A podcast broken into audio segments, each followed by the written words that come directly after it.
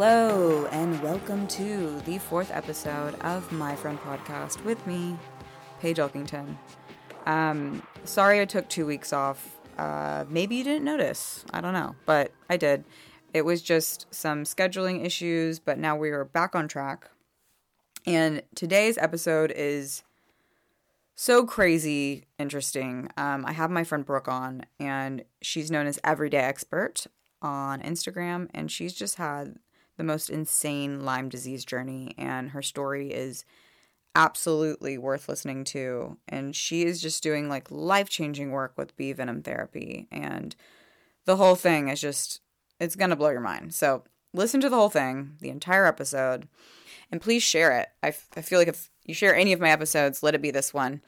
And please rate, review, subscribe, all that stuff, because it really helps me out. And um, oh yeah, if you're an advertiser with a comp or with a product, uh, hit me up because I want to advertise your product or your brand or whatever the heck you do right now, right here. So, um, hope you guys enjoy. Here we go.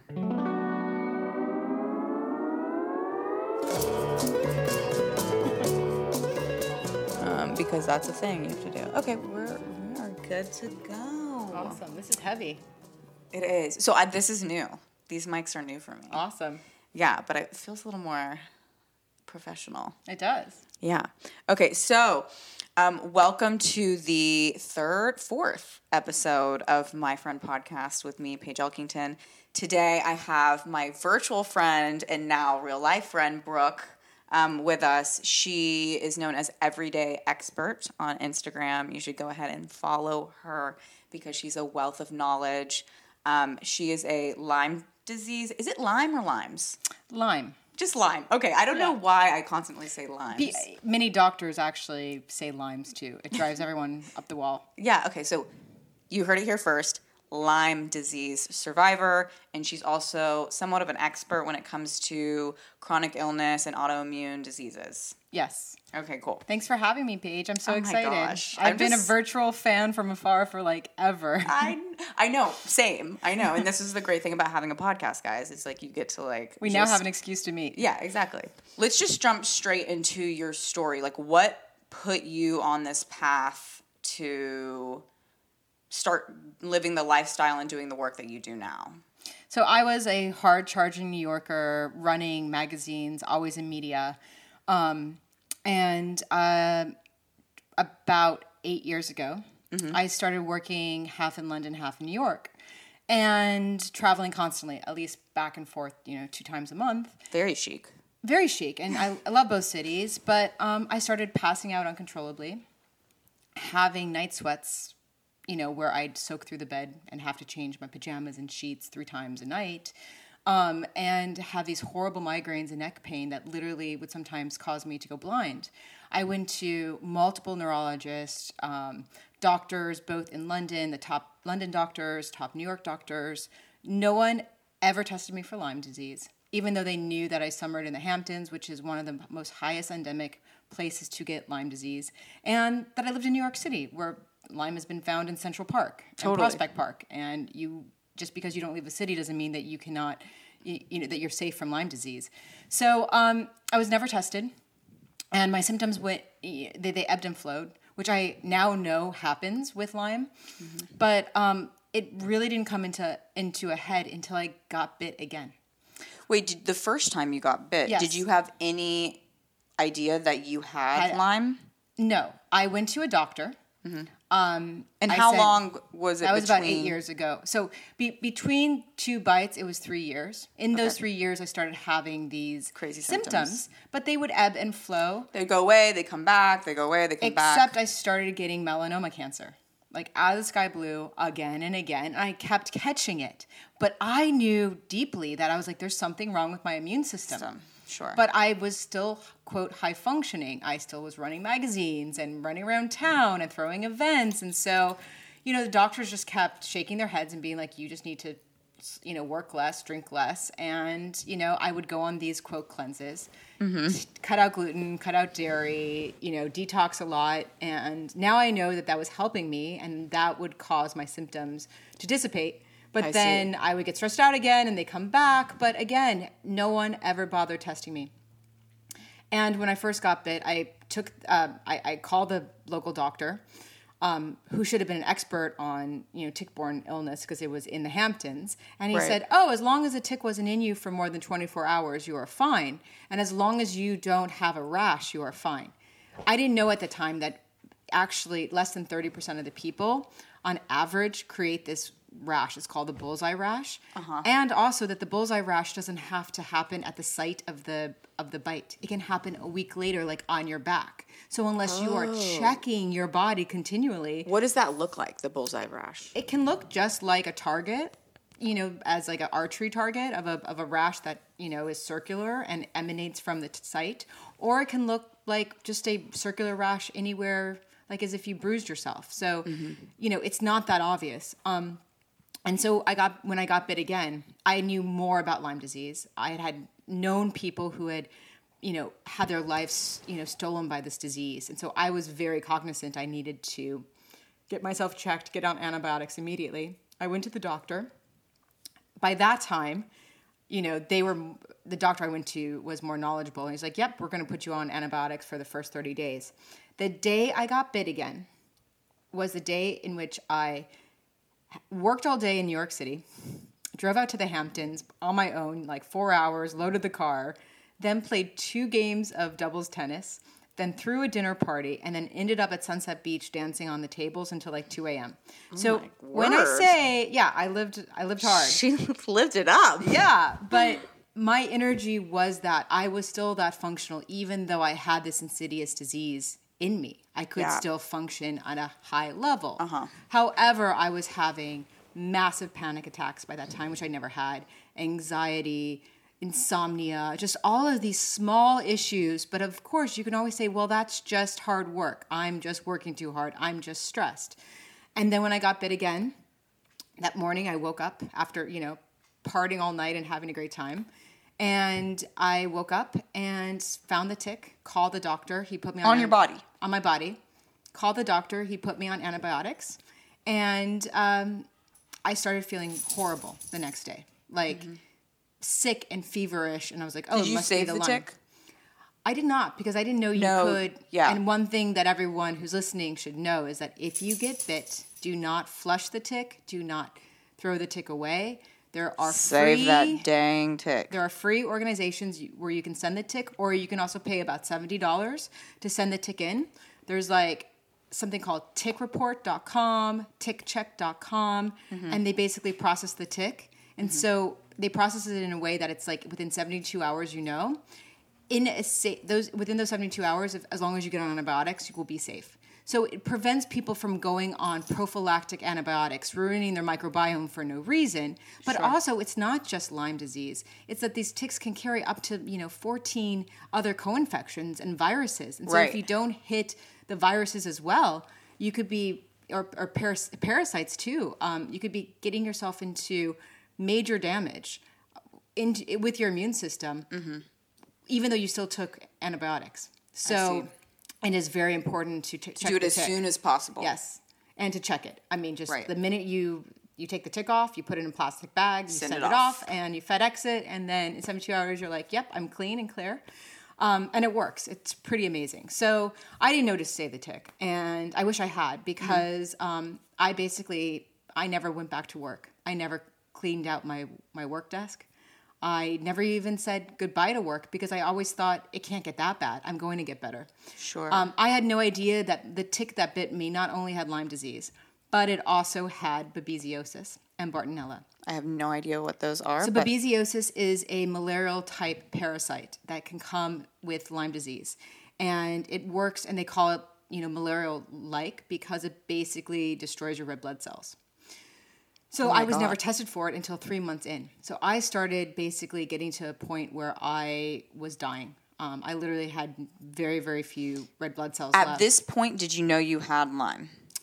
Um, I knew something was up because from the moment I got bit again, the moment I went on antibiotics, I never felt better. I only felt worse.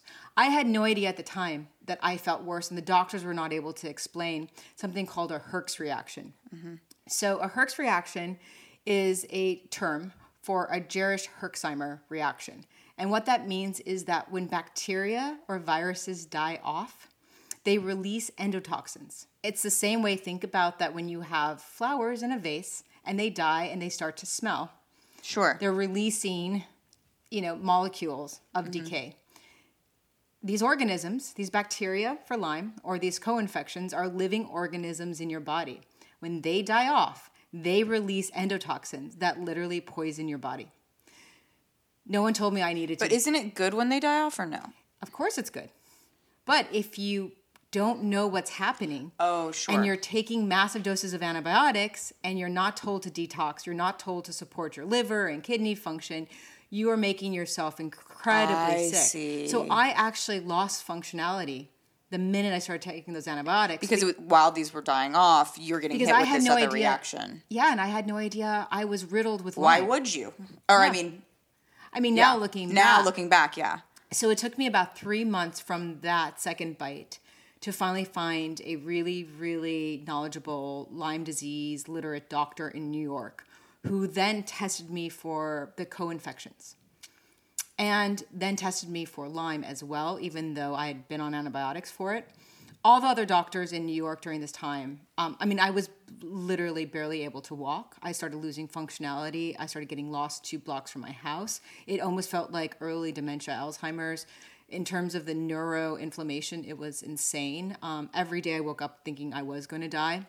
and doctors just kept saying to me, you know, you you're depressed. You need antidepressants. I mean, they just had no idea. They were just throwing stuff out. They Right. wanted to put me on massive autoimmune medications, and I said, "Look, I got bit by a tick," and they're like, "Oh, but you went on 30 days of antibiotics, So you should don't be have- fine." You should be fine." So it finally took three months to find a Lyme literate doctor who retested me, found that I had markers for a former Lyme infection, but still a current Lyme infection, and he was able to explain to me. 30 days of antibiotics don't work if you're already sick with Lyme. Sure. It only works if you've never been sick and you hit it really quickly. Mm-hmm. Um, and then he tested me for these. So if you if you get Lyme and then you hit it with the antibiotics Immediately. does does it just kill it off? It should because the way antibiotics work and antivirals is that they work as suppressives.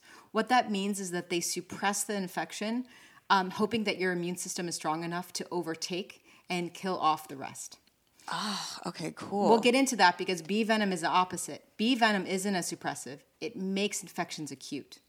okay, let's and get into that. That's the key. Yeah. All right, well, you continue your story. Suppressives don't work when your immune system's already shot. Got it. And I should have known my immune system was shot because of the fact I was getting multiple melanoma cancer. You know, over Wild. the since I got the first tick bite with throughout those three years. Um, and it wasn't until I started treating for Lyme disease and got rid of it did I stop having melanoma. Wow. Yeah, and now I've had no incident of it since, and I don't I don't plan to because it's so you know it's so um, connected to your immune system. Sure. Yeah. Why is there so little? Why are so many doctors Lyme like? Lyme idiotic. Yes. The problem is is that in a way it's a modern disease. Sure. And I think that within our medical system, doctors are taught a system of thought that if they're not taught it, it doesn't exist. sure. And and to actually ignore what they're not taught. But doctors should be seeing all these articles coming up because like tick borne diseases are exponentially on the rise. Um, But there's a deep state conspiracy out there Uh-huh. against post treatment Lyme disease. Um, I'm not a conspiracy theorist at all, Uh-huh. but there have been a remarkable, as Lyme numbers, CDC approved Lyme numbers have risen. As Mm-hmm. we know, there's some populations on the East Coast, in other places in which Lyme has tick, ticks ha- and Lyme have risen 600% in some areas in five years. oh God. And with that said, there are multiple articles coming out in Washington Post, New York Times, you know, major magazines that basically take these Lyme, these doctors that are Lyme deniers. There's only a few out there, but they seem to have the biggest voice. and take a very very skewed per- perception of the testing of it really is because the testing is so inadequate and then they use inadequate testing So what's the problem with like current lab testing and why did you I know that you've posted about how you had to take it into your, you know, you had to take control over your own testing and learn how to read the test and that's like one of the essential parts of your process to finding out what was wrong with you. Well, we have to look at the numbers of post treatment Lyme disease. So we know so far, and this is scientifically proven, that at least 20% of the population will not have antibiotics work. They literally, there's no herbal protocols out there, any antibiotics. We know this, it's approved by the CDC. This is not a, you know, this is not a statistic that's up for, you know, um, for up for doubt. However, Yale University, two years ago, about a year and a half ago, started doing the numbers of the rise in Lyme and tick borne illness, um, documented, with the people that have had Lyme disease in the last 10 years. And the numbers that they came up with of that 20% is that by 2020, next year, there will be 1.9 million people in America with post treatment Lyme disease wow. that that is not 1 million that is 1.9 million That's crazy. this is yale working off of cdc data wow. so this is undeniable Yeah. with that said you have all this denying out there Sure. well you also have health insurance companies if they were to admit that there was 1.9 million people in america that required constant care holistic modalities and basically you know if they acknowledged that all these people were as sick as they are That's money out of their pockets. that would be billions and billions and billions of dollars. So I have no doubt that the most vocal Lyme deniers out there and the journalists that cover them Are have, being- have been lobbied by the health insurance industry. Oh, there I no totally doubt in my that. mind. Yeah. I totally believe that. So I think that's where the problem is. And then secondly, it's a lack of education within just the medical system. But so I just know because I've you know I've had a, a lot of friends personally get Lyme disease recently, and then some of them had to be tested multiple times, and they were negative, and then they were positive, and I'm just wondering what what's the discrepancy there? Why So why does yeah, it? the testing's really horrible. So there's the two tests that your insurance will pay for Okay. are called Western blot and ELISA. They're both looking for antibodies. This is the problem. Not every body's body makes antibodies. Everybody's body makes antibodies. you, can, you can make a rap out of that. yeah, um, I probably will. I hope so. And uh, secondly, um, the problem is the sicker you are, the less your immune system has the energy to make the antibodies, the less likely you are to show up.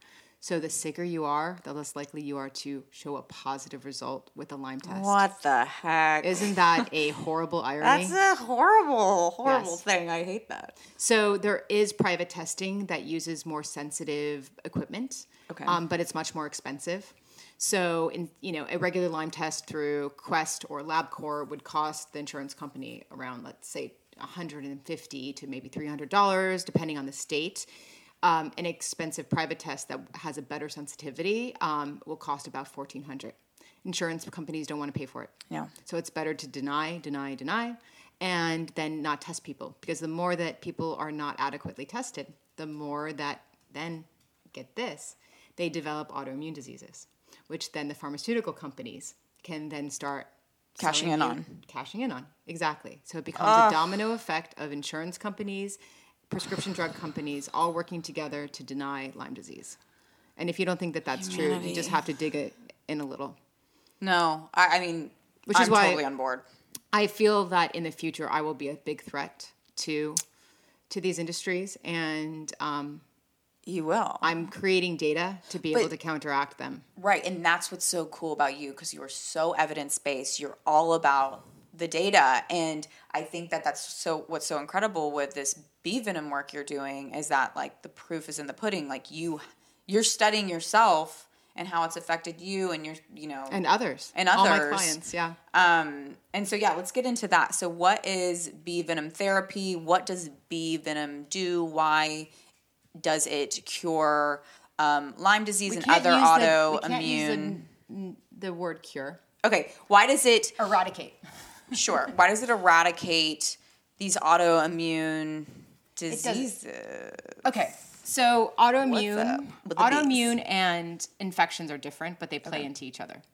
So basically, in a nutshell, if you have a chronic infection, chronic Epstein-Barr virus, chronic Lyme disease, chronic herpes, um, HIV, Herpes and HIV because they're vi- eh, they're, They're viral. chronic, yeah. Oh yeah. Okay. So any type of bacteria or viral infection that is chronic, what it will do is that it can cause mast cells, which are these cells in your body that react to external factors or internal factors. So let's say you walk into, you know, you you walk into a field of flowers and there's a tons of pollen, and all of a sudden you start you know sneezing and your eyes start to water. What's happening? It is your mast cells that are degranulating. They're basically releasing 200 chemicals that signal to your body to mount an inflammatory attack. This is really helpful. It's why we create scar tissue and why you know our body sends signals that if we get a cut, it seals up. Mm-hmm. Mast cells are absolutely important, but mast cells are turned on on this really, really low basic level. They're turned on on this really low basic level when you have a chronic infection. They're going, wait a second, we know there's a chronic infection. We need to mount an inflammatory response, but it's not at a level that you would be, you know, necessarily crying or, you know, having hives. It is a systemic low grade inflammation that takes over. Inflammation is what turns on autoimmune diseases. So we're all born ah. genetically with a similar amount of autoimmune diseases. So, you know, someone in India to someone in Iceland would all have a similar amount of autoimmune mutations in their genetics. It would just be different types of mutations, right? Okay. So, if you have chronic inflammation, mm-hmm. those mutations, that inflammation has a propensity to turn on this autoimmunity that you're already born with. So, inflammation equals. p- p- potential for autoimmunity. Got it. Yeah. So if you have certain autoimmune, you know, potentiality in your family for celiac or let's say IBS or psoriasis, mm-hmm. if you are chronically ill for a long time, this inflammation caused by these mast cells will turn it on. And that's why so many people with chronic infections like chronic EBV, Epstein-Barr virus, chronic herpes, chronic Lyme disease will then all of a sudden start to have multiple domino effect of autoimmune diseases, just mounting, mounting, mounting. So interesting. Yeah. So that's why I'm very, very, um, uh, I, I guess my my ability to be able to tell with complete strangers whether they probably have Lyme is when I look at their symptoms and then I find out that they have three or four autoimmune diseases seemingly out of nowhere. You know, and then I, then I say, go get yourself, pay the money to get properly Tested. tested through a lab like IGeneX out of Palo Alto that has that sensitivity mm-hmm. because your insurance is not going to pay for it. Your doctor's not going to know how to do it. But if you don't get at that infection, this is only going to get worse. Right. And you could have 20 more autoimmune diseases if you don't stop this. At my worst, I had multiple autoimmune diseases. Now I only have a few left that basically once you get them, you can't get rid of them, like celiac and pernicious anemia. But the rest I've been able to completely reverse because Wow. I've decreased inflammation through, Through- getting at the infection. Through bee venom. Yes. So, so bee venom basically is just like it's an anti-inflammatory. Bee venom is a complex mixture. So bee venom, first of all, is from honeybees, not Mm-hmm. mean bees, not yellow jackets. That you know, Why honeybees or honeybees have a special venom that um, is combined of all these uh, enzymes, amino acids, and peptides. Um, one of them is called peptide 401. It is um, an anti inflammatory peptide. It also degranulates these things called mast cells, so it helps support the inflammation in the body. Um, there's also another important one called melittin. And melittin is being studied for everything from um, HIV eradication to literally killing cancer cells. this is really exciting. But if you keep think going. about prescription medication in America, most of it is actually based off of natural elements.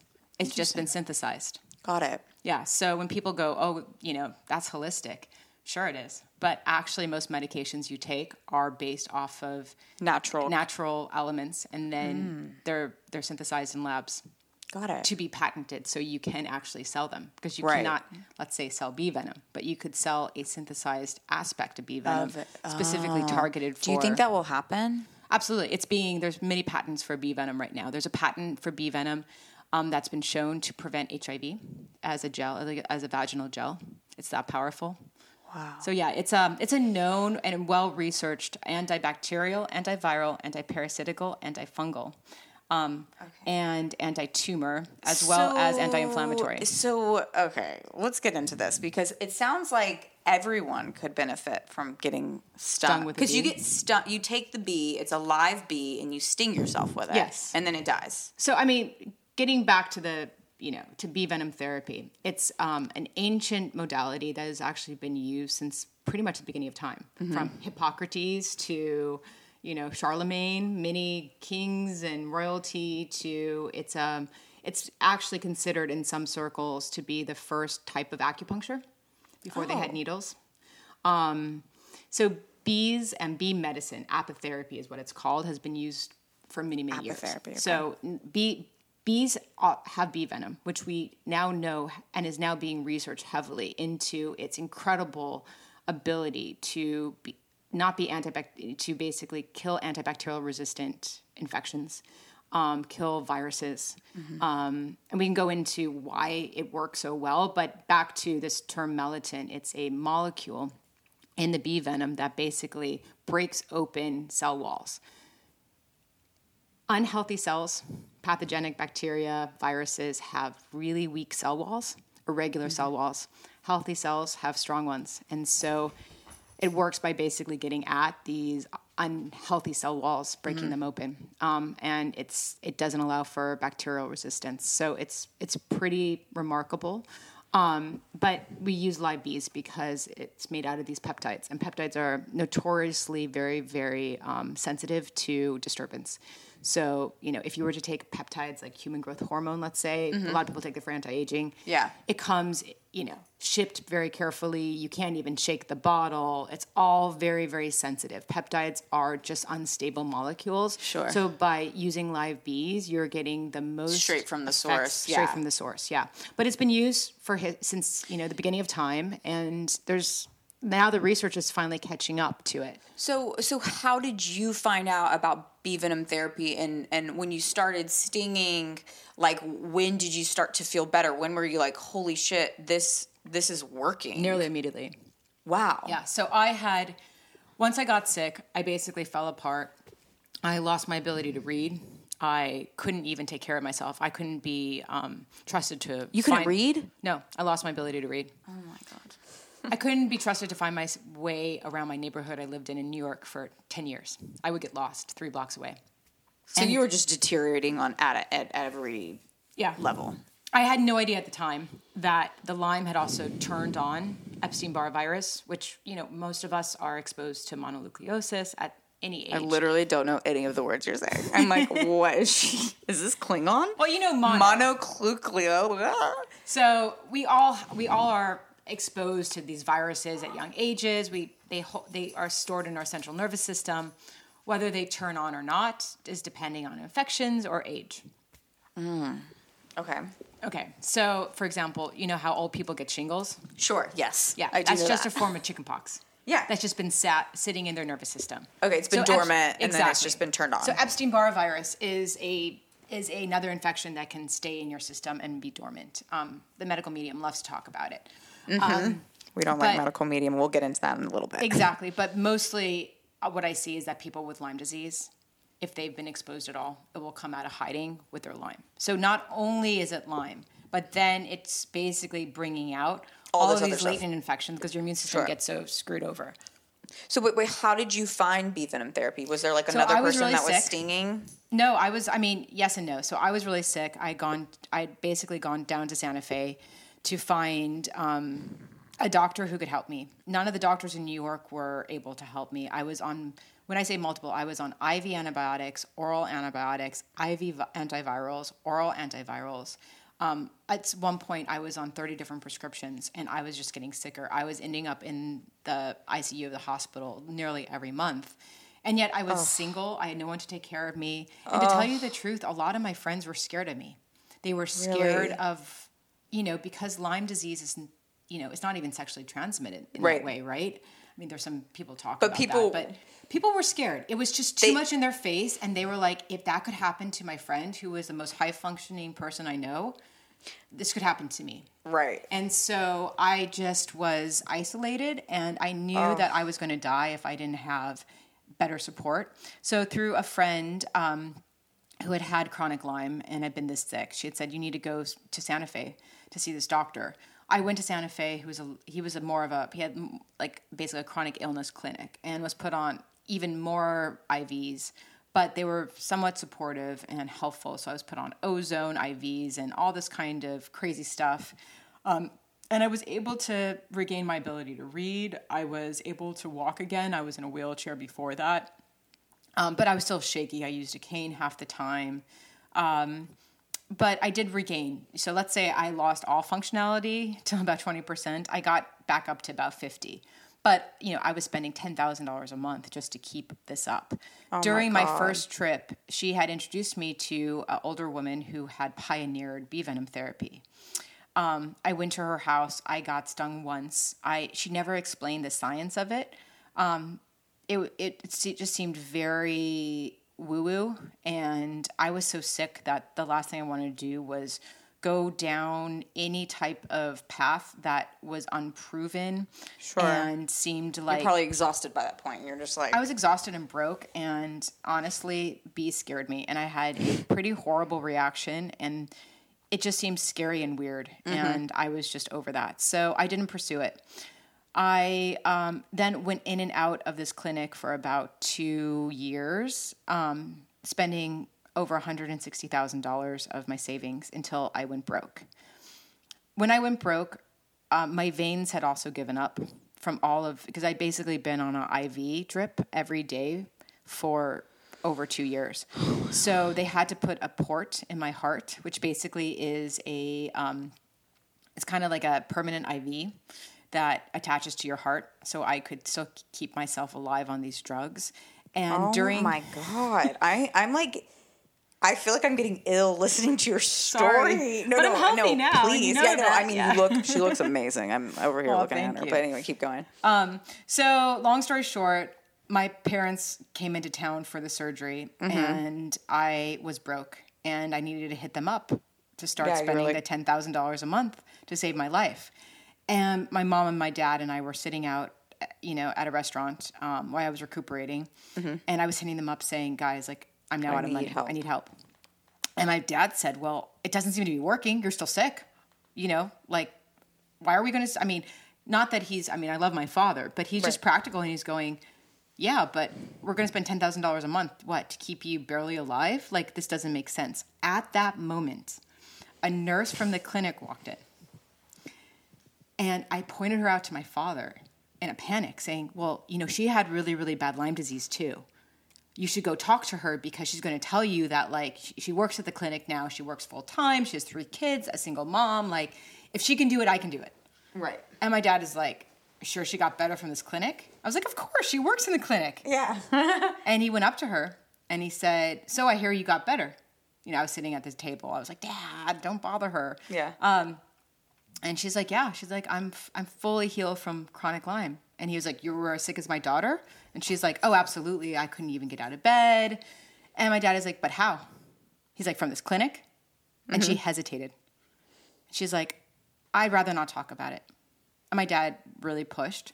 And she's like, "Look, I'm going to lose my." She's like, "I'm a single mom. The clinic pays my health insurance. This is my only job."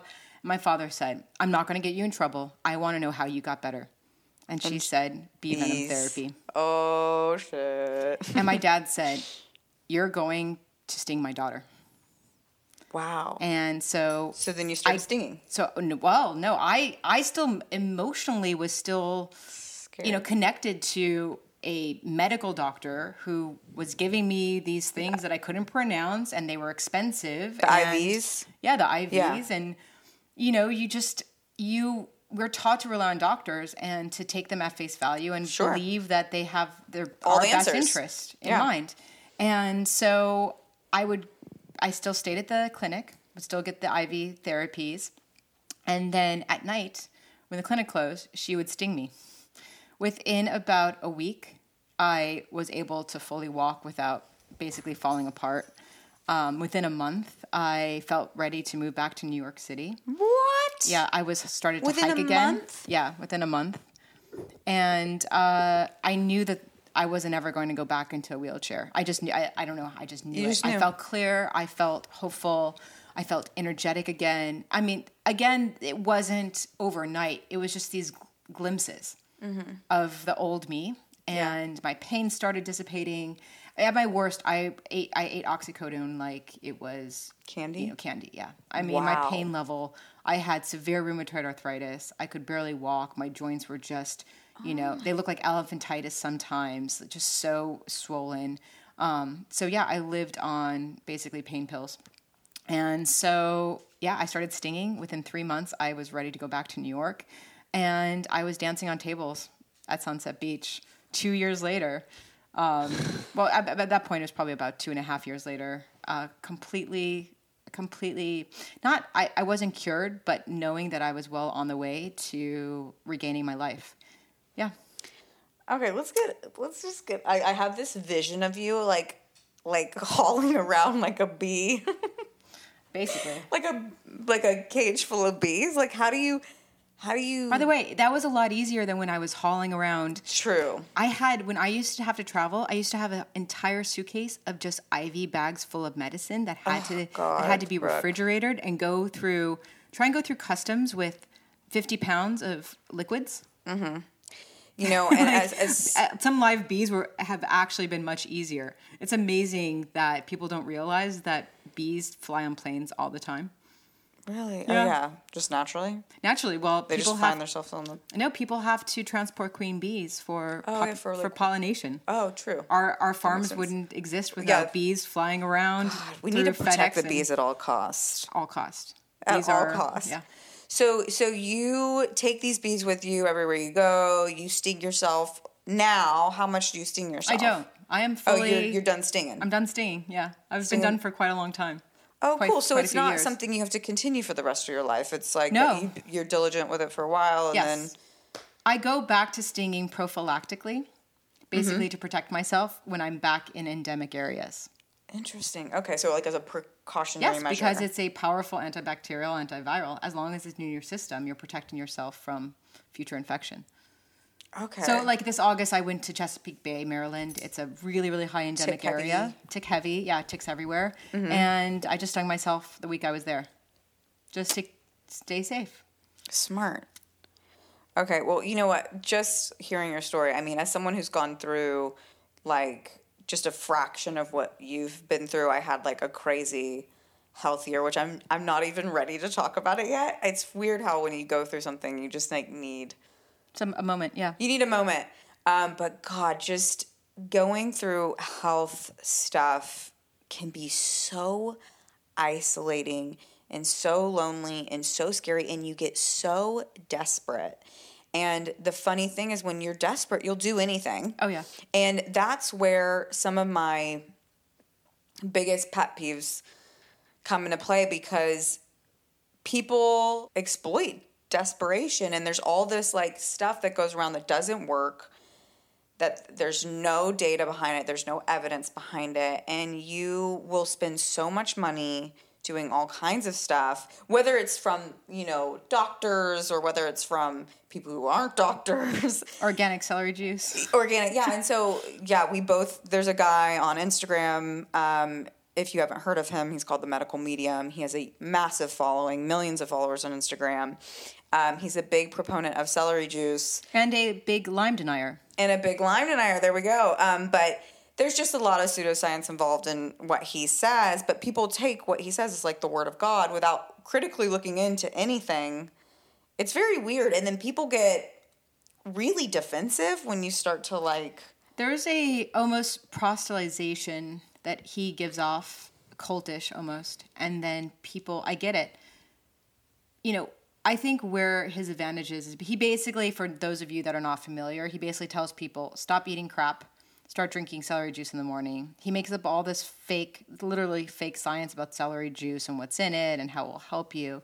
Yeah. But people feel better. Everyone feels better Sure, if they stop eating out the crap. Dunkin' Donuts in the morning and they drink green juice. Eat Like, healthier, you're gonna feel better. That's Yeah. that. I mean, that's nothing's new about that. But Exactly. trust me, the celery juice isn't curing your No, it's fill not. in the blank. Yes. Um, So yeah, there's a lot of I think with wellness, people are getting sicker. Autoimmune disease is on the rise. Lyme disease, as we've said, has grown 600% in some areas. Do you think? And I just want to talk for a second. Why do you think that these things are on the rise? Why are why are specifically tick-borne illnesses on the rise? Is it climate change? Is it because they're able to live longer with these warmer temperatures? Like, what is your take on that? Um, well, science has shown us. You know, I don't like to. I don't like conjecture. I like science. Yeah. Um, it's it's it's kind of there's a few factors. One is the deer population. It has grown out of control. Deer. Um, we had a a natural predator. Um, yeah, um, For deer. be, in the last 20 years, natural mm-hmm. predators in wooded areas, in where we've now gone from in, the suburbs have now gone into wooded areas, mm-hmm. there are these natural apex predators that would hunt deer and keep their populations in control. Sure. Now they basically don't exist. So deer populations are skyrocketing. Uh, deer can carry one to 2,000 ticks per deer. So they're basically, hell? whenever you see a deer, you can basically know that, That they you're a walking tick, tick Lyme, fest. Lyme disease fest, factory. Yeah. Um, Yeah, so these, Oh, I used to love deer. Now I'm just gonna look at them like a yeah, they're, nasty tick-infested. Party. well, there's just too many of them. yeah.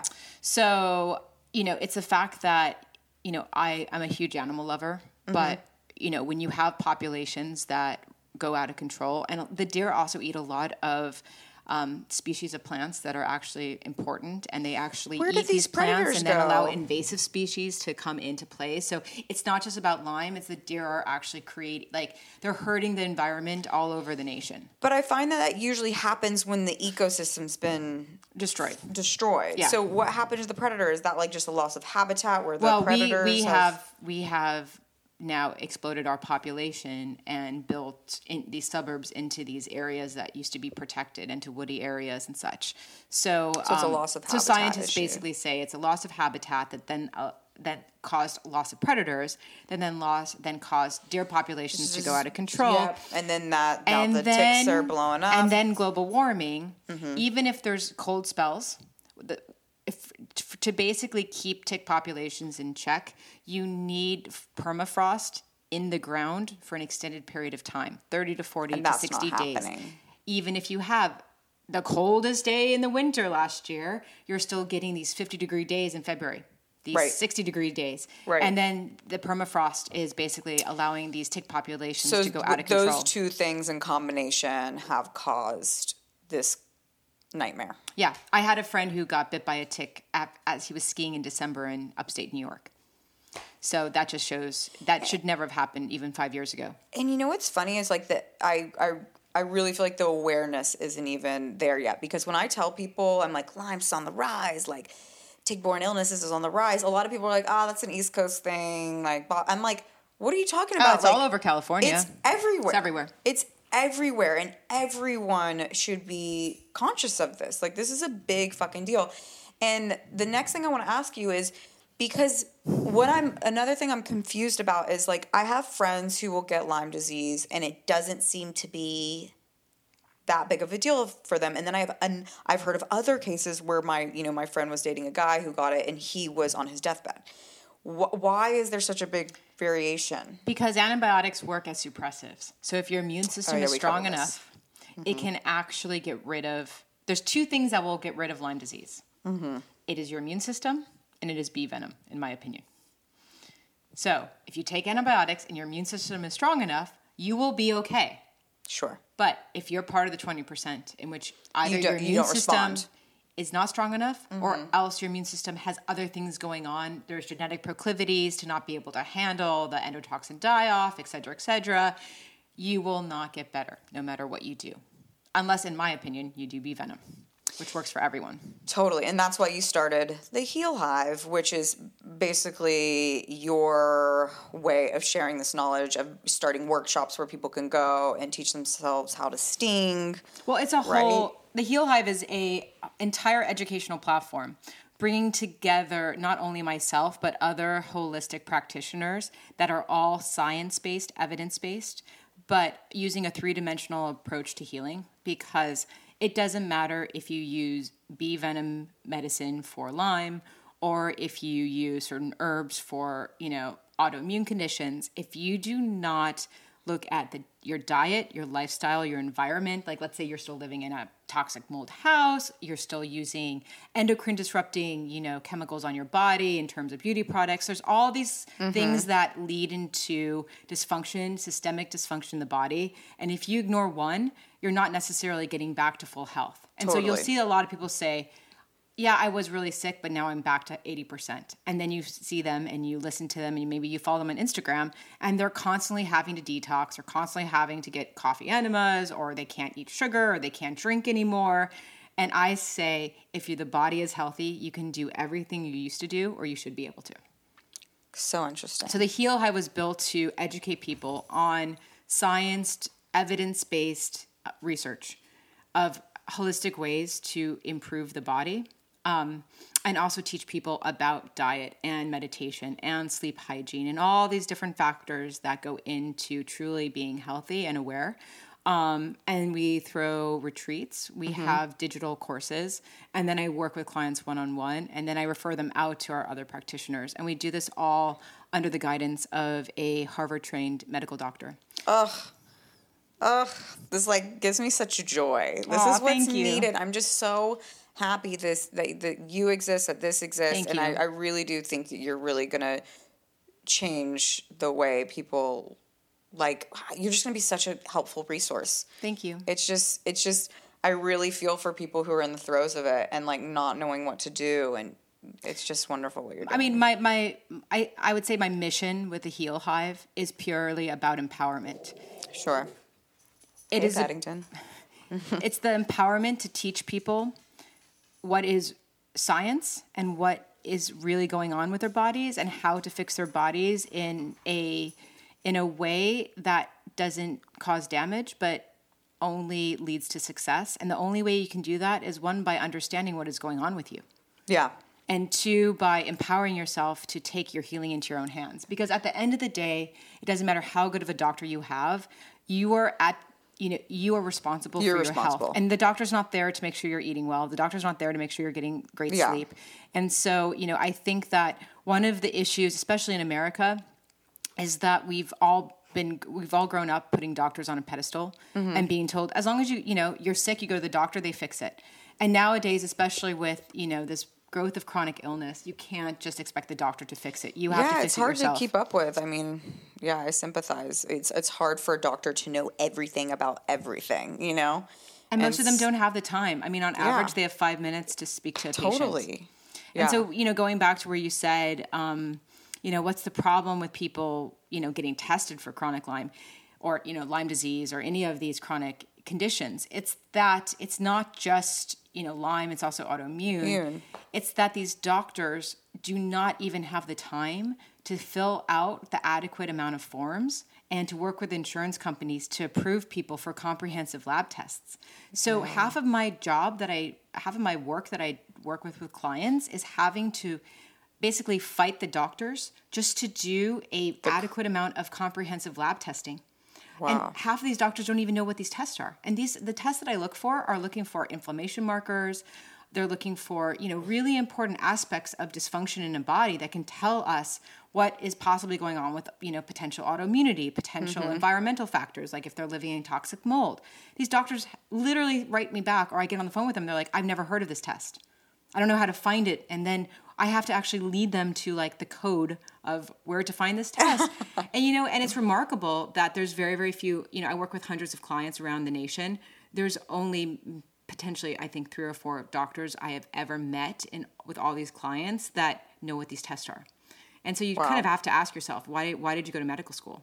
And the problem is medical school, it's just not comprehensive enough for our modern conditions and our modern ailments. So it's really up to the doctor to um, educate themselves. to educate themselves and to And I bet that, you know, some of that is like, you know, if they have a family member who has it and that's just inspired them to yeah that You know. awareness yeah that awareness, yeah.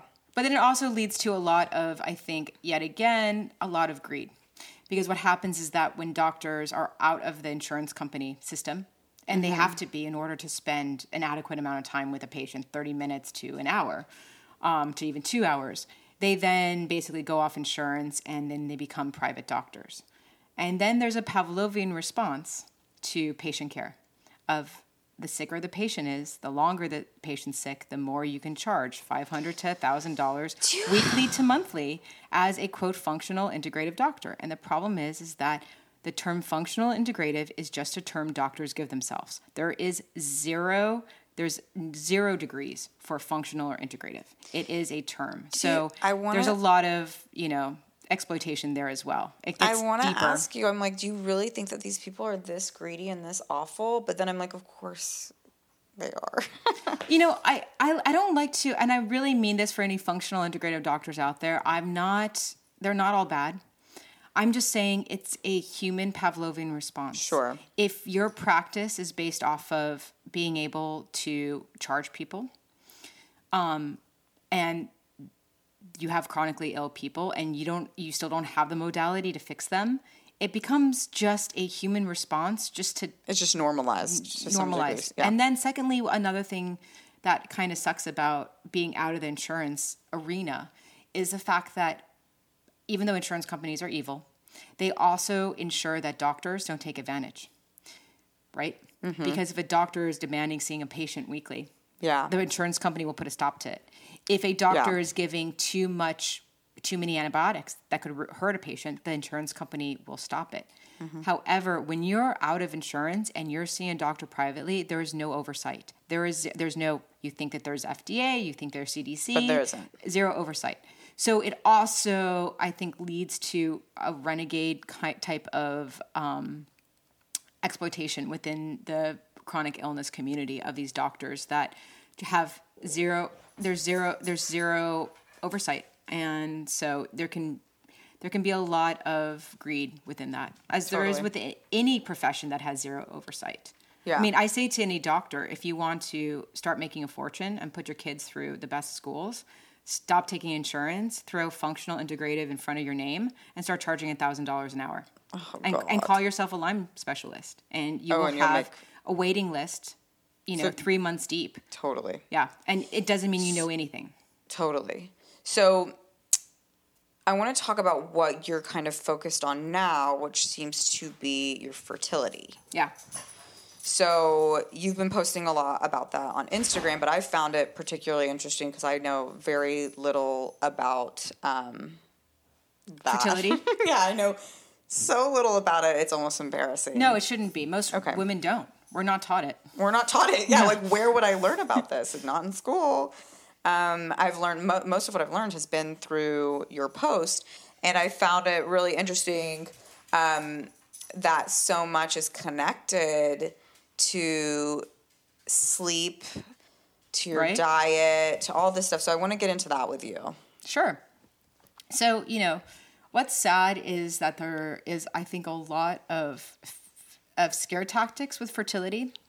Um, but at the same time, you know, like if you wait too long, you'll never get pregnant. Yes, I believe that. right So at the same time there's that's also truthful so it's it's it's it's hard it's it's you know it's hard to talk about fertility because there are many statistics that are facts but there are so many statistics that go in to why women become infertile at a young age um, and why it's so important to understand about fertility. Um, you know the younger you are the more you can protect yourself.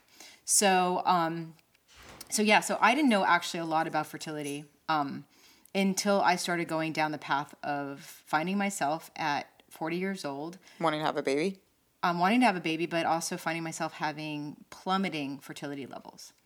So um, I started researching it, and I was shocked to find that at my levels I was at, that most of the reproductive endocrinologists would basically tell me that I'd have to use a donor egg that I could never make a a chromosomally They were just like, this isn't a possibility for you. yeah, this is an impossibility. Then I delved deeper and found out that they recommend donor eggs so you don't ruin their statistics of live births. Oh, really? Because unlike every other profession, the only profession that has to have public, um, that that that has to publicly uh, publish the results is reproductive endocrinology. Really? Isn't that fascinating? Why? Why them? It's just a weird. I know it should be everyone, right? It should be everyone, but why them? it should be i don't know it's a, it's a it's a bizarre um it's a bizarre legal legal you know Whatever. yeah whatever i i just i do not i do not understand why it's just for fertility but it is so what so women my age many times will be led to be told that they will not make a great egg and that it they should go for a donor egg. And then you have women that are really young being told that you know they're young and they're okay because they're they're under 35 or they're at, at 35 neither are true. What is true is that it's no matter what age you are if your mitochondrial production is not working if the mitochondria are basically the energy sources for your cells Yes. if your body is infected. I know that. yes. if your body is infected by a chronic illness, Mm-hmm. if you are have an autoimmune disease that's you know unknown, like celiac, let's say, um, if you are living in a high stress life, you have just as much proclivity to create chromosomally abnormal eggs at 30 years old As as, a 42 year old who is living clean, exercising, Mm-hmm. doing biohacking, making sure they have enough sleep. Mm-hmm. So, yes, as we age, our mitochondria work less. They're less efficient, Makes sense. and then our chromosomes don't develop in the right way. And so we have less likelihood of having perfectly chromosomally perfect eggs, Eggs. because of that aging factor. But it's not just about aging, it's really about mitochondria. And you can I biohack your body to basically anti age. And so that's what I really, really want to portray to women is that it's not hopeless. Mm-hmm. Um, and in fact, you know, one of my dearest friends just had a baby at 47 years old wow. with her own egg. And by the way, she didn't meet her husband until she was 44. So all Really? you ladies, that are Ladies, you hear single that? out there, like feeling like at 38 it's all over, no, Yeah. it's not. But I um, just talked about this on my um the previous one of my previous episodes. Just the timeline for women and how that like can be so stressful and you feel like there's just such a timeline for all these things, but then at the end of the day that's not true.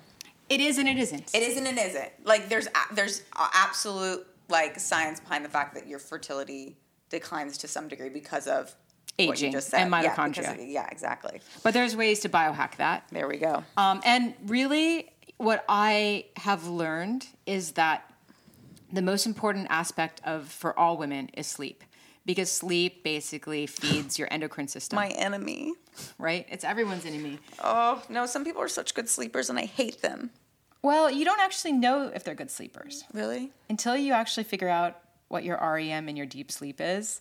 You don't actually know Who's a good sleeper? who's a good sleeper or not. Ugh, I have a friend and she's just like, I don't get it. What's your problem? Just close your eyes. I'm like, what? You just closed your eyes and you instantly fall asleep? She's like, yeah, watch. I'm like, I want to hit you. Yeah, when I had chronic Lyme, I had insomnia for years, and just when people would say that to me, it was infuriating. Oh God. Yeah, but your your recent post about I've always known that blue light exposure is terrible for you. It's evil for everyone. It's evil. And I mean, we're now a society that like lives through devices.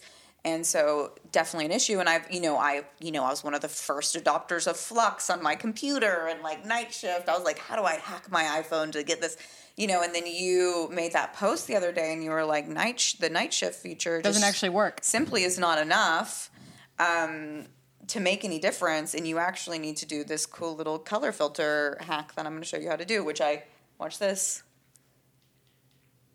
Yes. Hey! I put it on my phone and um, It basically turns your entire screen to red light. it turns your screen red and you look kind of like a freak, but it is totally helpful. Do you feel like it's made a difference? I do. I do. Awesome. I, I do think it, it's made a bit of a difference. And um, another thing that I have adopted, I knew about it prior to you talking about it, but I didn't start practicing it until you also posted it. Good. Um, which is first thing in the morning, getting that morning Morning sunlight sun, on yeah. my freaking eyes. And just drinking a glass of water. And I just drink a glass of water, look at the sun. Good. That's awesome. And yeah, I feel like that works. Remember, I- people, do not look directly into the sun. It's about the sunlight hitting your Like retina. Donald Trump. Just yeah. don't don't do Donald. yeah. Um, but I still do struggle with sleep. And, you know, it's been just a, like you said with everything, it's just, it's a combination of things that Yes. help me. It's exercise. Mm-hmm. Um, it's blue light exposure, or I mean, the lack of blue light exposure. It's getting that morning sunlight. It's all of these habits rolled into one help me. Um, I'll and if I'm not another hack. practicing all of them, Then then it goes yeah. then it you know it's still really hard for me. Well, I, I haven't shared it yet, but another hack is actually to take a walk at sunset. It's Uh, nearly that? as important because it's telling your body that this, this, the light's going down. It's telling your body to start increasing melatonin.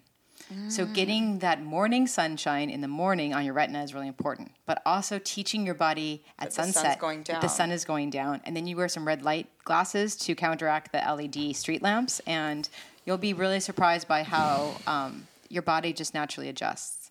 Another aspect is also sleeping cold. Do you sleep cold? No, but I have a friend who swears by this, and I am like, The data is there. We should sleep cold. And again, it's back 100 years ago. We didn't have heat inside our houses. We slept cold. But isn't like pumping air conditioning into your house like kind of shitty? In what way? Like, is that bad? I mean, for bad for the environment. Well, op- open a window. Okay. Sleeping at 68 sleep degrees or less. This is literally how me and like my partners fight. I'm like, they're like, let's open the window. I'm like, no, the sound, and they're like, ugh, can't win with you. so yeah, so for you, you might need to either get a cooling blanket to keep oh, you cold. That's okay. Maybe this is the the answer. Yeah. Um, another another sleep hack uh, for women is also you take a cold shower before you go to sleep. Okay. So what you do is you take a hot shower Mm-hmm. that spe- that you heat up, and then you put the cold shower on right before, like just a second, and then you cool off before you get into bed. And that tells your body And that what? tells your body to produce melatonin. Because it just basically hacks your way through into what would be a natural sleep cycle 100 years ago of you'd be out working in the field, right? It'd be hot, and then the sun would drop, and then your body temperature body drops. drops, and it tells your body to go to sleep. I've always noticed that when if I get in a hot tub and Mm-hmm. I get out, Yeah. that I sleep a little better. Yes. Is that the same? It's exactly the same thing. Fascinating. Unless you stay in the hot tub too long, long. and then you get dehydrated, and then you Because I do water and pee heavily too much. dr- dehydrated after a hot tub. Well, another hack is to make sure you hydrate during the day and try not to hydrate right at Right night. before bed because then you have to pee, which Exactly. is another big issue I have. But like back to you know female health, um, you know. There's a lot of things you can do. There's supplements you can take, like CoQ10, maca, to help modulate your endocrine system and to support your Mm-hmm. your egg health, your ovarian health. Um, but really, it's really about sleep because our endocrine, our, our melatonin production basically informs our body of the hormones to make. And I just think that you know staying up and scrolling Instagram with the blue light in your face like every the- day is is what's going to hinder your fertility. Totally. Is there anything inherently bad about take ingesting melatonin? Um, I know that your body will stop producing it if you continue to do that because you're basically just just not signaling, telling your your body's like I'm I'm I'm cool, I'm done. Mm-hmm. You're doing all the work for me. So um, yes, I actually am a as much as possible an anti supplement person. Yeah. I believe that if you focus on diversifying your food, eating healthy organic food, trying to eat as much types of food. So it's not just cherry tomatoes from Whole Foods, but finding different heritage brands, every little Mm-hmm. type of diversification mixed with just you know, taking your vitamins through food and understanding I how nutrients work. Like the whole raw food thing, you know, raw foodists don't understand that actually half the vegetables you eat in order for the vitamins to be bioavailable, they need to be cooked. Then you be cooked, yeah. so it it's just funny? like, you know, just simple science. So I say to people when they feel, oh my gosh, all of this is so overwhelming, I say, the way to think about it is think about how did people eat 100 years ago? Did Mm-hmm. people eat, you know, 100 blueberries every day, you know, throughout the winter? No. did they eat like, you know, were they able to um, take massive amounts of nuts every day? No. These, No. yeah, you like think about how people lived 100 years ago and try and mimic that in a modern way and you know you're going to actually your health is everyone's health is going to improve and that means cutting out the blue light eating a diversified diet eating organic you know making sure that you exercise and you know reducing stress which a lot of it is also going back to being sick and is- being isolated is community Community, community, community. My friends saved my life that year. Ugh, I did have that community with my friends, even though it can get weird because you're like, I don't want to constantly reach out, or it can. I had a I had a friend who wasn't a, able Available? to be there for me emotionally because it was too much for them, and it's a it's such a tricky thing. But like, gosh, the people who do stick around, you're just like, wow. so it's like they become blood relatives right I would do anything for them. Like I would Exactly. do anything. They they know that they can call me at any hour of the night. You know.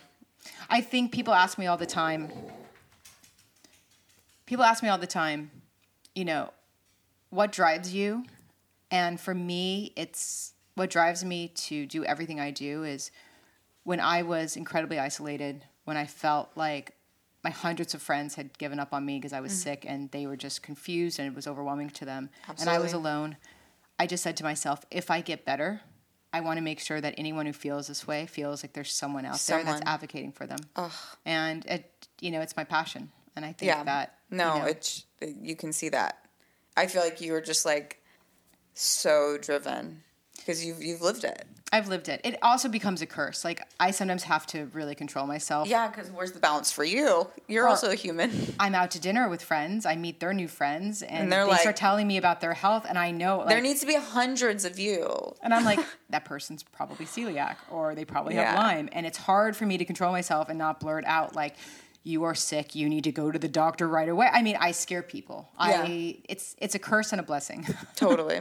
I wanted to talk to you. We were talking a little bit earlier about um, drinking alcohol hangovers, and because you had mentioned that you were a little hungover today. I was.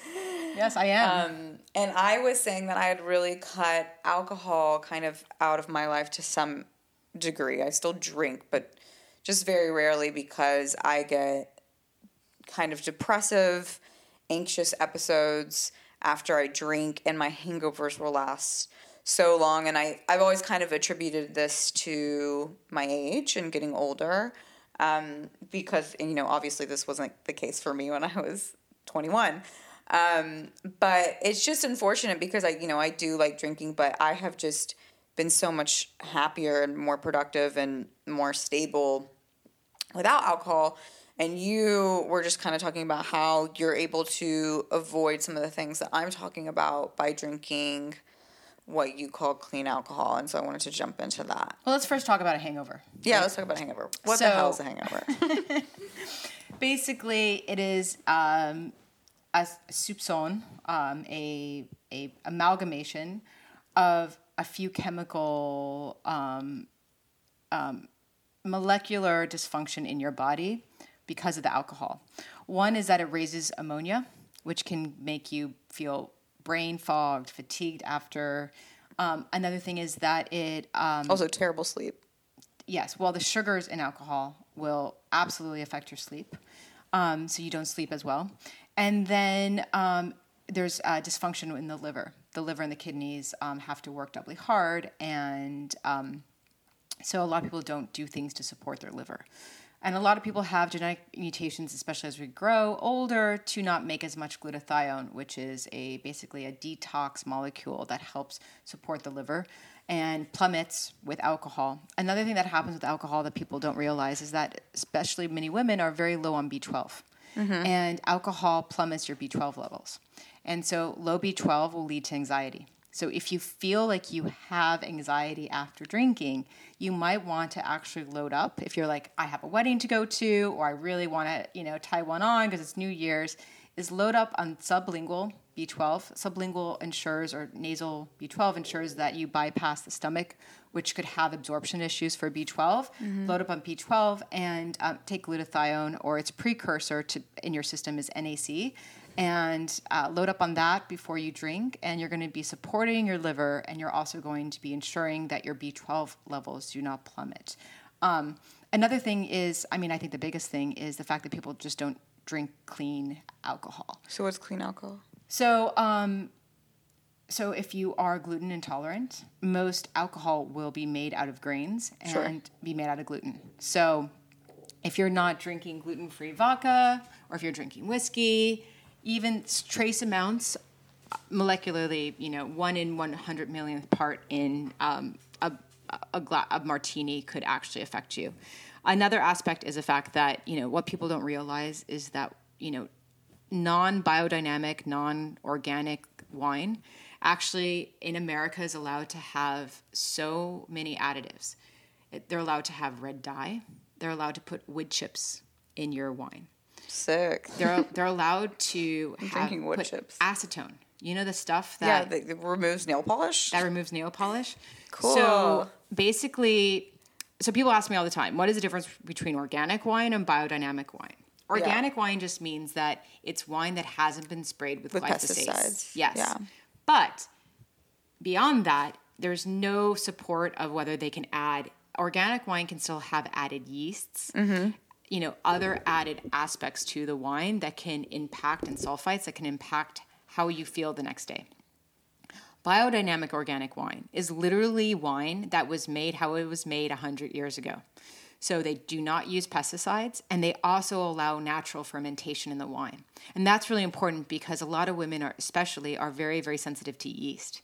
And so when you have these synthesized added yeast which can be made organically but still it's a bunch of, you know, yeast that is added to a mixture of non-organic biodynamic wine, you can also have uh, basically a candida issue from the wine. Um, it also adds, if it's not biodynamic organic, added sugar. So when you make wine the old-fashioned way, which is the biodynamic aspect of it, in which they handpick the grapes, they stomp on them, they ferment them naturally, they allow the wine to exist as it did 100 years ago. They're not adding sulfites. Sulfites basically are in are naturally occurring in wine, but then they they add more to preserve wine, especially in non-organic wine, but even in mm-hmm. organic wine. Biodynamic organic does not have added sulfites. It's just the sulfates naturally occurring. I guarantee you you drink clean biodynamic organic wine and you're going to report to me, "Oh my god, Brooke, I not only feel great while I'm drinking, but I have zero hangover the next day."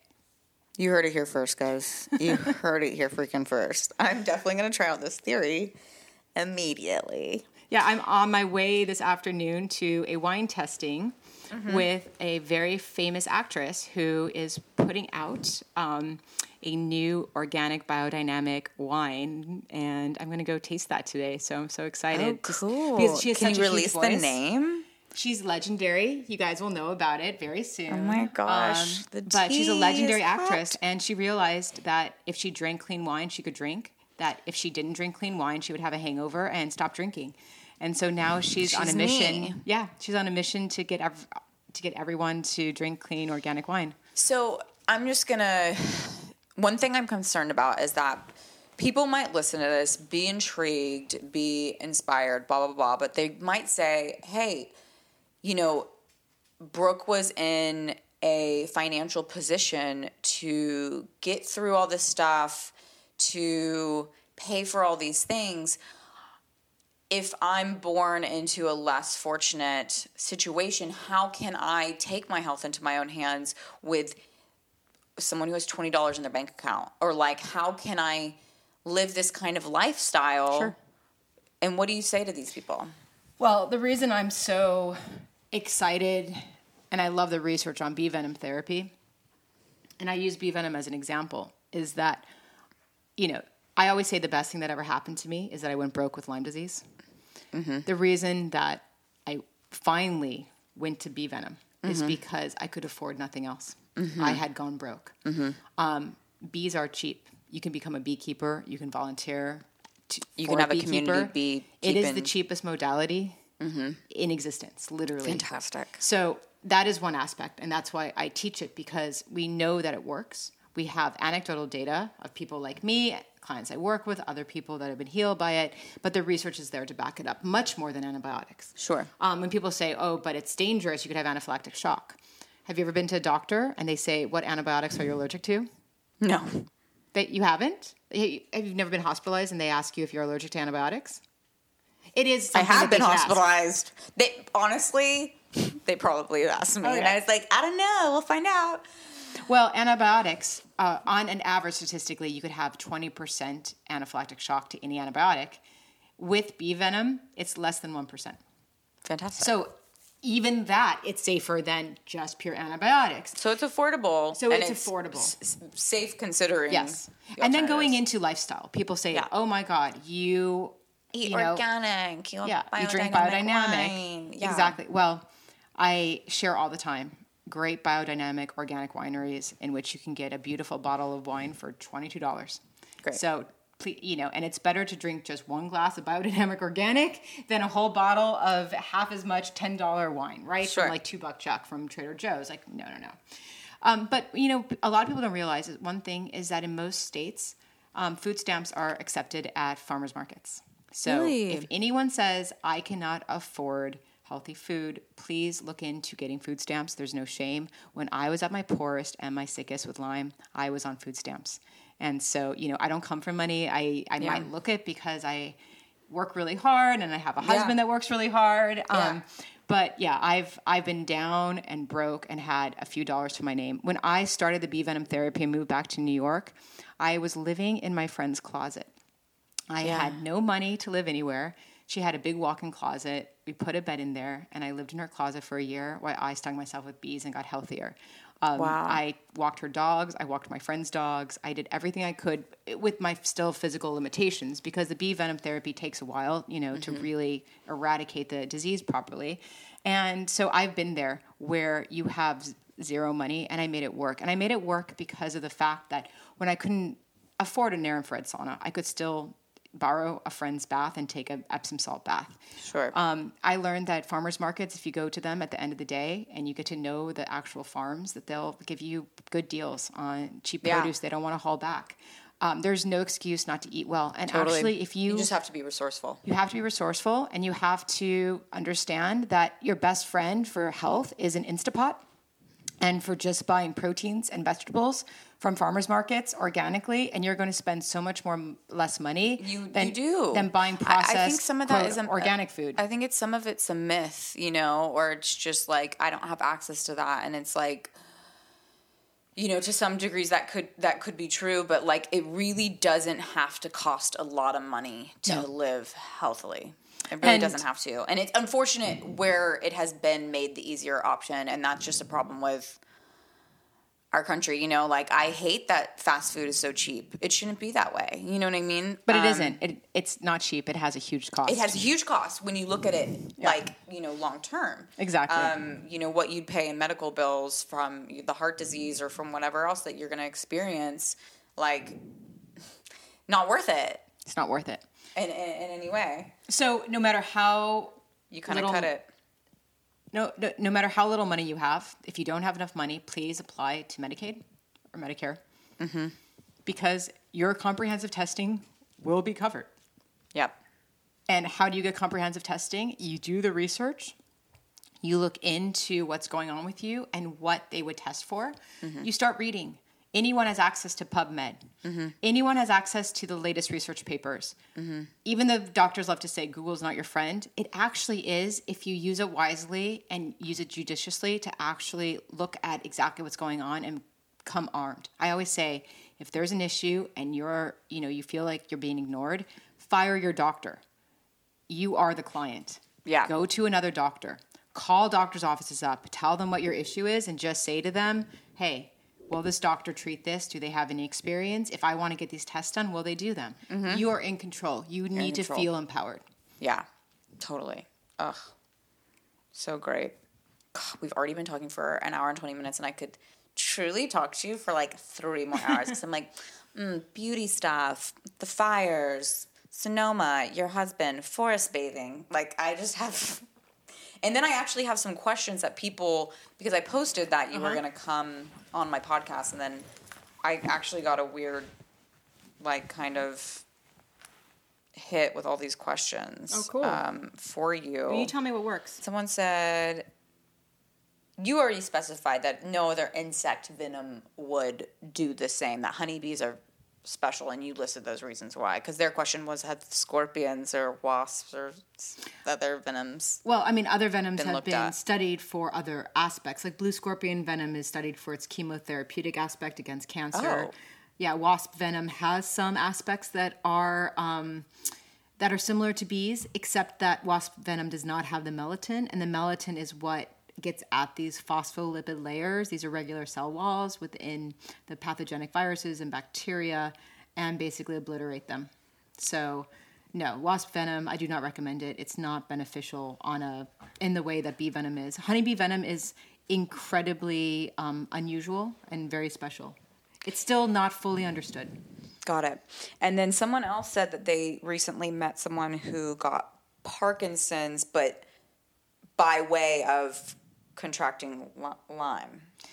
So there's a lot And of that's kind of what you were touching on earlier that if you get Lyme, then then you kind of are already predisposed to getting all of these. Well, any type of chronic infection, Mm-hmm. whether it is bacterial or viral or parasitical, can cause a systemic inflammation in the body that can turn on already predisposed epigenetic mutations. So if you have an epigenetic mutation for Parkinson's, Then it's gonna you that could possibly have on. it turned on. Another aspect, though, is that they're finding many people that have been diagnosed with Parkinson's, when they're finally tested for Lyme disease and treated for Lyme disease, their Parkinson's goes away. So there's a lot of overlap between Parkinson's symptoms and Lyme disease. And many times, because the testing that we went through is so unreliable, people will just be diagnosed with Parkinson's. Parkinson's. and then when they finally, then when a doctor finally a year, a few years later, treats them and finds a Lyme disease, all of a sudden, voila, Parkinson's is gone. Gone. It doesn't mean that there's people out there that have never had Lyme disease and they just had epigenetic mutation for Parkinson's that either age, environmental factors, stress yeah, have it on. turned on. But if you do have Parkinson's, you Mm-hmm. should be absolutely you should invest into the more sensitive testing for Lyme disease to rule that out. Yeah. Okay, so then there's three more things I want to talk to you about, but we've like we've already been talking for so long. So I'm gonna let you pick unless you think you can like bullet point all three really fast.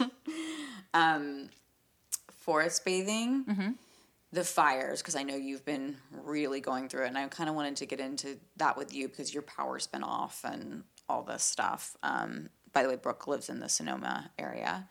Um, and then beauty stuff, skin stuff, because you're very not anti, but you um, discourage Botox fillers for your reasons, and I and are kind of a proponent for Clean beauty. clean beauty. Um, and so those are the kind of three things I want to get to in, get Okay, into. Well, well, I can try and go fast. Um, Okay. In terms of clean beauty, yes, I. Before I got sick, I was one of those people that preemptively used Botox and fillers Totally. in small amounts, but from the time I was 20. Um, it wasn't until I got sick that I realized how much of a neurotoxin Botox was. And then I started learning about collagen production. And I, I started learning that basically the problem with fillers is that they're, they're molecularly more heavy than what would be naturally occurring in your skin. And so the, the force of gravity of fillers over time actually pulls down your skin and makes it heavier. because I've always thought that when you know, like let's take Kylie Jenner for example, Uh-huh. she looks like she's so young, but, she she, looks kind of. Mm-hmm. looks like a thirty year old woman. You know what I mean? Like, and I just never quite understood it because there was no kind like I didn't I didn't understand why she looked so old. You know that when people, you can tell they've had a lot of fillers and their face starts to look lumpy? yes. That's also because every single time you inject fillers, there's an automatic response in the body to microencapsulate the molecules to basically create scar tissue to protect the body from this foreign invader. So this microencapsulation is very, very small, but over time it builds and builds. So you're basically having these small little scar tissue pockets, minuscule, right? Microscopic, but over time they build. They're very, very hard to get rid of if you can at all because the scar tissue is protecting them.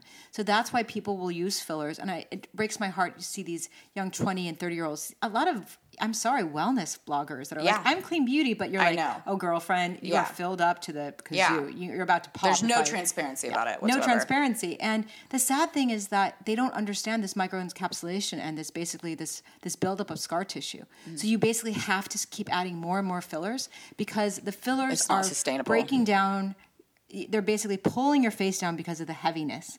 And then on top of that, the microencapsulation creates this micro scar tissue that you would then have to fill back up. And then another problem with Botox, beyond it's just neurotoxin, is that when you paralyze the muscles of the face, Mm-hmm. everything falls. That's why you start seeing these girls that are 35, 38, and they start to have to need brow lifts Right. because their brows fall. And that is one of the first things that happen when you start to over Botox or bo- use Botox at all on your forehead. When, you know, you know, there's holistic modalities. I consider microneedling a holistic modality. It is I love microneedling. yeah, right. It is a way to increase collagen that Mm-hmm. is um, that is non-invasive, that uses the body's own protective measures to build up collagen production, and it doesn't it doesn't hurt your body. It is not a neurotoxin, and all it does is build. Think of the skin as as a building. And Botox and fillers are like putting heavy snow on your roof pr- hoping that it looks prettier, but over time it Mm-hmm. You're collapses the top. Whereas, you know, not microneedling Is building a foundation. and and nutrition Mm-hmm. that helps collagen production is building a foundation from the ground up Mm-hmm. so that you never collapse the building. And the cool thing with microneedling is that you can pair it with things like stem cells, or in your case, don't you use snail? I did until I until I got into the um, research of it. I, I fell into you know it's even me that I'm a consummate researcher, but sometimes I just don't do my research. And I believed in the snail gel until I started looking at the efficacy, and it just wasn't there. And then I started learning about messen, messen, mesenchymal, I think that's how you say it, stem cells, um, which are taken from bone marrow. Tho- Those are the only stem cells that are proven to use. actually repair the, I mean, to help support the collagen production. So, um, what's interesting is a lot of people are all into the vampire facial. Um, I sure fell into it. And the problem with the vampire facial is that basically after the age of about 28, 30, you don't create enough stem cells in your body. We age out of building stem cells. So if you're mm. doing a vampire facial and you're being sold on this high expensive PRP after 30, just say no thank you. Actually, it's more like, you know, 25, 28 even some people because you, you. just the amount of stem the amount of blood they'd have to take out to then centrifuge the stem cells, the amount that you make at that time would I mean it just would be too much It would be too much. yeah, Yeah. so you just can't concentrate it enough so that's why using you know basically created stem cells in a laboratory that are based off of bone marrow stem cells are actually what is effective and not prp so you, ladies out there guys out there you can save yourselves about a good thousand dollars. Any place that sells you on prp microneedling knows better they're taking their your money because it costs them about five dollars to To to spin use that that, spin that centrifuge. it, it seems like a whole big deal. It seems like science, Mm-hmm. you know, but at the end of the day, it actually is not helping you. So save your money, save, you know, keep your blood where it is. Okay. Yeah. Great. So we got through that. Yeah. Okay. Great. Forest bathing. Go. What's amazing is that there's aspects of trees that they give out. Um, they give out molecules Mm-hmm. that signal to other trees, but to our bodies, they signal to our bodies to basically increase the immune system. I just listened to the best podcast on just this On Oh, forest it- bathing? it- on forest forest bathing and what it does for your immune system, and then the they studied like the the blood or what did they study afterwards? And probably cytokine and inflammation markers. Yes, and and it was just blew my mind that Yes. your immune system was like literally improved by like 50% after like a 3-day weekend in the woods or Well, actually, the the the the raised um, Japan has done a lot of studies because they have a history of forest bathing. It's a thing there. And so they wanted to study it. And what they found is that by spending just one day in the woods gives you a full week of increased immune response. Um, spending two to three days camping would give you a full month.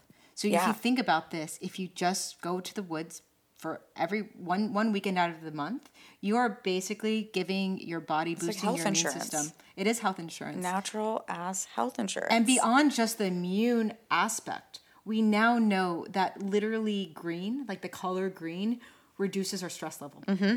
That just being in the woods itself, the, It- from the it- it- colors I to mean, the I don't need to see any science to know that. After I get back from nature, I feel unbelievable. My problems feel small. Like all of that, it's just you can feel it. you Oh, yeah. can certainly feel it. absolutely. And you know, again, Except look out for ticks on your hike. yes, you always have to be tick aware and always tick check. but I mean, I lived in Prague for uh, a year, and I was I shocked. studied abroad in Prague. You did? Yeah. Um, Jak se máš? Dobrý den. D- d- Dobry I don't even know if I said I took intensive Czech. You Um, can't tell though. So uh, she said, "What is your name?" Yeah. Yeah. Jak se máš? Um, and then good day. Good day. Dobry den. Yeah. Um, so basically, what I was shocked to find when I lived in Prague was that every weekend people would get on these trains Mm-hmm. and go to the forest. And the Czech government had built these huts in the forest for people to literally go forest bathing. And it was a it. thing that everyone did on the weekend. And for me, I was too busy in clubs in Berlin. I was like in college and I was like, what is this life? right? I mean, you just Yeah. you don't realize just how much of what we're now research is now proving to be helpful for our immune systems, for our body, for stress has been utilized in cultures for millennial for a long time, Um, so yeah, I just say go back, go back to think about how your great grandparents lived and just do what they did. Oh, anyway, um, if you're not just completely in love with Brooke after hearing this, which I'm sure you are, like go, you have to follow her on Instagram, and you need to follow Everyday Expert, and then the Heal Hive is that's the handle for that. Yep, the Heal Hive. And um, I'm just so excited to see what happens with you in the future, and this has just been so informative and inspiring, and um, just thank you so much for coming on. You're so welcome. And for anyone listening, please do not think you can just sting yourself with a bee. There's Oh, yeah. safety protocols in place. So bee venom is safe, but please call me before you sting yourself. Right, yeah. So just like with anything, it has to be done properly. Exactly. Um, and yeah, and hit up Brooke for Anything bees. for anything bee related. Thanks, Paige. All right, thank you. Bye.